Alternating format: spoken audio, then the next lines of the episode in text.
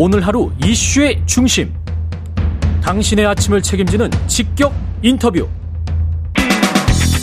여러분은 지금 KBS 일라디오 최경영의 최강 시사와 함께하고 계십니다. 네, 어제 이재명 대표에 대한 체포동의안 표결이 있었습니다. 부결됐습니다만은 아슬아슬했습니다. 관련해서 민주당 입장 들어보겠습니다. 더불어민주당 박범계 의원 나오셨습니다. 안녕하십니까? 네. 네. 예. 그 예상했던 것보다 이탈표가 꽤 많이 나와서 놀라셨습니까? 어떻게 보셨습니까? 예, 놀랐습니다. 예. 예. 예측한 것보다 뭐 이탈표라고 표현할 수밖에 없죠. 예. 예 30표 이상 있는 것 같은데 예, 매우 당황스럽고 무겁습니다. 놀랬고요. 예. 왜 이렇다고 보세요? 사후에 한번 분석을 해보셨습니까? 아, 글쎄요, 뭐, 윤석열 정권을 검사 독재 정권 또 민생에 외면하는 정권 여러 가지 외교 참사를 일으키는 정권에 대한 규정은 차이가 없다고 보고요. 예. 그 정도의 민주당의 공감들이 있는 거고. 그러나 구체적인 수단과 방법론에 있어서 음. 어, 예를 들어서 이제 어제 사, 어제의 그 표결로만 놓고 보면 불체포 특권을 어떻게 해석하느냐. 그, 그거 자체가 이퀄 구속은 아니잖아요. 예. 그래서 불체포 특권에 대한 생각 또 뭐 예를 들어서 어 내년 총선을 바라볼 때 어떤 방 어떻게 하면 이길 수 있느냐라는 그런 생각들 또 선거제도 개편 공천권 이런 등등이 다 아, 어떤 그 엮인 네, 그러한 어떤 어, 결과가 아닌가 그렇게 음. 생각을 합니다. 가 입장을 던진 찬성 입장을 던진 음. 민주당 의원들 음. 이른바 비명계로 분류되는 의원들은 음. 왜 그랬다고 보십니까? 그리고 그분들에게 혹시 만약에 뭐 해주실 말씀 같은 거. 네. 글쎄 제가 저는 뭐 어, 검사 독재 정치 탄압 대책위원장으로 뭐 지난 10월 작년 10월부터 줄고차게 어떻게 보면 그 분들 어떤 분들인지를 정확하게 모르겠는데 그게 제일 큰 문제인데 음. 그분들이 볼 때 저도 강성 어 이런 투쟁 을 주도하는 사람 중에 하나고 그렇게 보일 겁니다. 그리고 예. 이재명 대표와 지도부를 어 적극적으로 방어하는 사람 중에 하나로 보일 테니까 제가 그분들 겨냥해서 이렇게 말씀드리기는 어렵지만 음.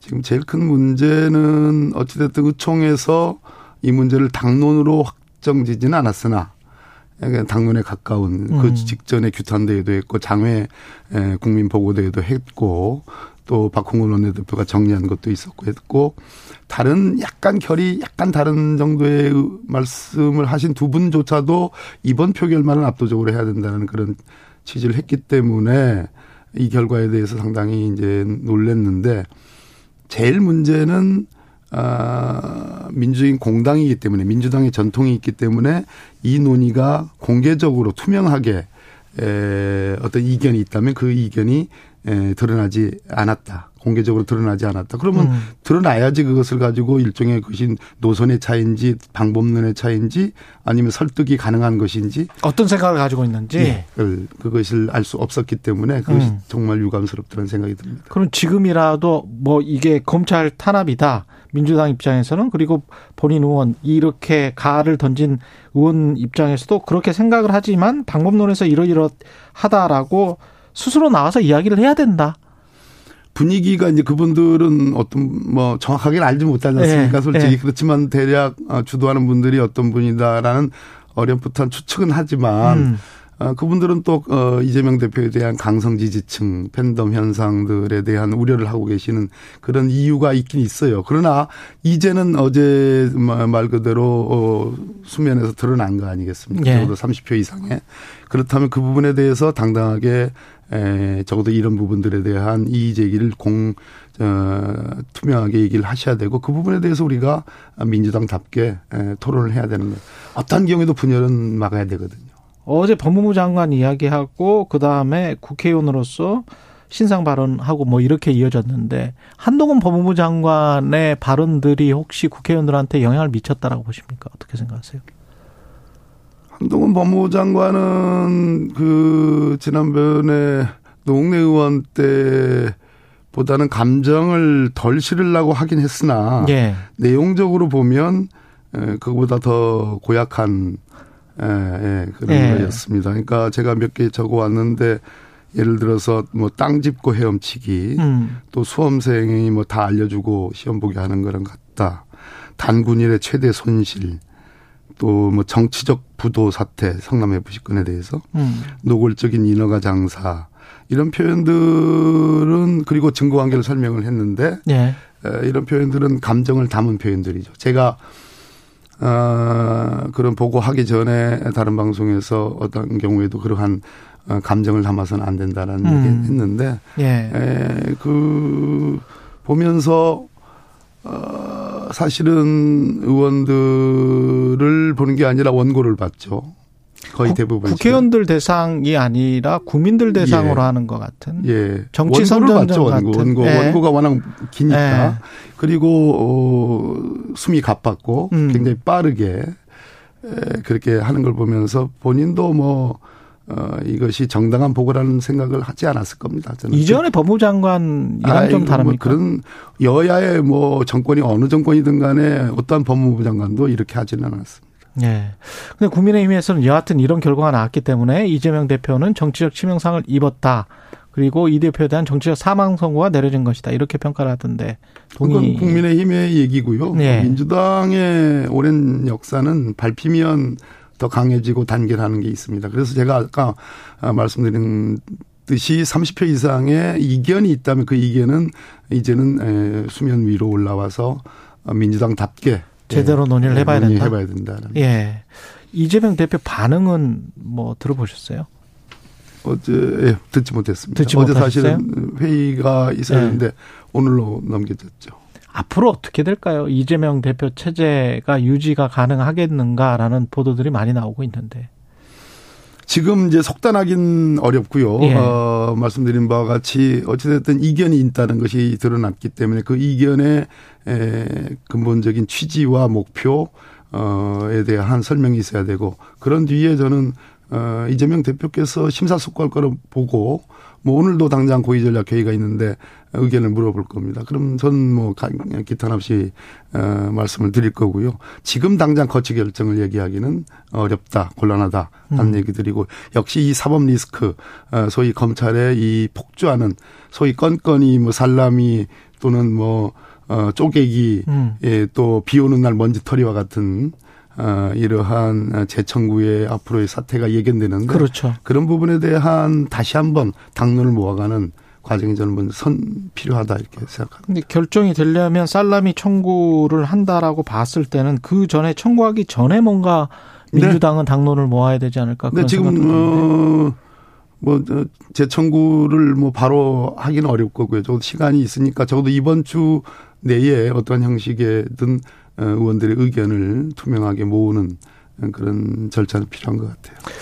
그런 절차. 예. 일부 의원들은 김건희 특검으로 국면 전환을 어, 꾀하자 이런 이야기를 하던데 어떻게 그거? 가지고 국면 전환이 되겠습니까? 김건희 특검은 안 그렇게. 예. 방탄 소위 저쪽에서 말하는 방탄에 대한 그런 무슨 알리바이용으로 자꾸 이렇게 폄하하지 않았으면 좋겠고 김건희 음. 특검은 국민 대다수가 원하는 것이고 그건 그럴 따로. 만한 근거들이 있기 때문에 예. 별개의 문제죠. 그건 따로 아. 강하게 추진해야 되는 거죠.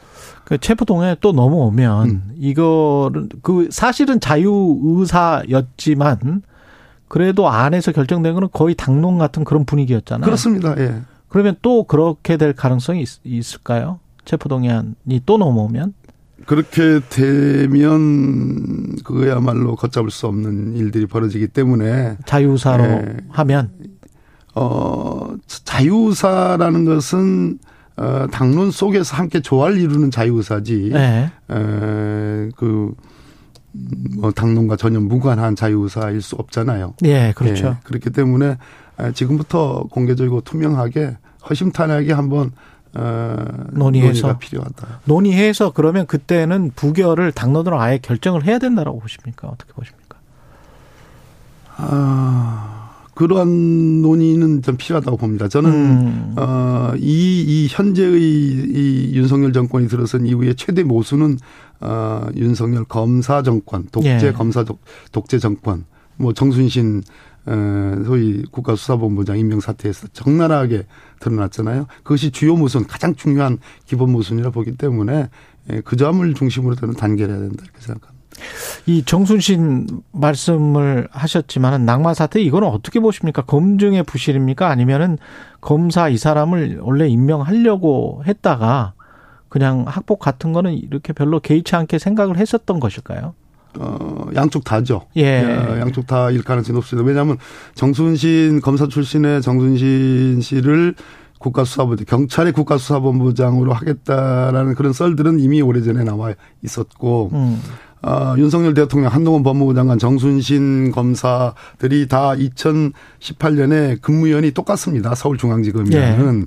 그러니까 그 당시 보도만 봐도 KBS 보도입니다. 예. 보도만 봐도 고위검사라고 해서 이 학폭 사태가 보도가 됐고요. 고위검사라고 하면 제가 법무부 장관을 해서 알기 때문에 고위검사라고 나오면 고위검사든 저위검사든 누구야? 누구야라는 거는 네. 법무부 검찰에서는 아주 네. 기본적으로 따져 물어야 되는 일들이고 서울중앙지검의 인권 감독관을 했기 때문에 음. 그건 굉장히 주요 검사들 주요 그 보직 검사들한테는 굉장히 중요한 일입니다. 예. 그래서 그걸 몰랐다라고 마치 한동훈 법무부 장관이 어제 그런 논란을 몰랐다라고 얘기하는 것은 저는 자가당착이라고 생각하고 음.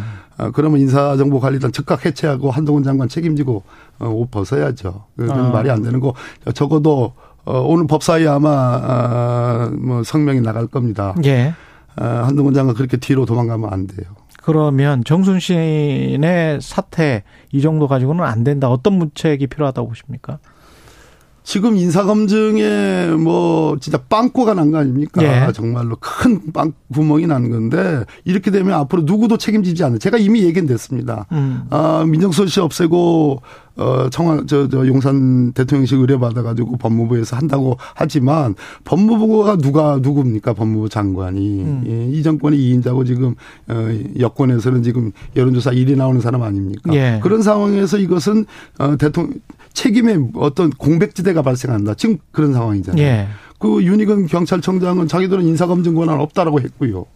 그러면 법무부 어, 대통령실이잖아요. 음. 그런 상황에서 누가 책임을 져야 되는데 과거에 음지에서 양지로 얘기했는데 지금 양지가 아니라 완전히 지금 어, 뭐라고 표현해야 될까요? 완전히 그냥 어, 정막강 뭐 흙으로 덮인 거 아니겠습니까? 완전히 네. 완전히 에, 뭐 음지 정도가 아니고 완전히 깜깜이가 된 거 아니겠어요? 예. 이건 중대한 사태죠. 그래서 음. 1차적으로 저는 한동훈 법무부 장관에게 책임이 있다고 봅니다. 만약에 뭐 경찰 지휘 감독인데 검사 출신 임명한 것 또 할 가능성 높다고 보십니까? 한 30초 남았네요. 아, 경찰이 14만 명입니다. 예. 2천 한 200명 정도 되는 검사들의 출신으로 14만 명의 경찰을 지휘하겠다. 그 중에 특히 수사 파트의 그, 그분들이 갖고 있는 굉장한 형사들이라고 표현되는 그들의 그렇죠. 자긍심이 있어요. 네. 그거를 검사 출신으로 가서 보내가지고 그게 지휘가 되겠습니까? 그래가지고는 안 되는 거예요. 그러나 예. 또 가능하면 또 하려고도 할 겁니다. 또 가능하면 하려고도 할 것이다. 예. 지금까지 박범계 의원이었습니다. 고맙습니다. 네, 감사합니다. 예.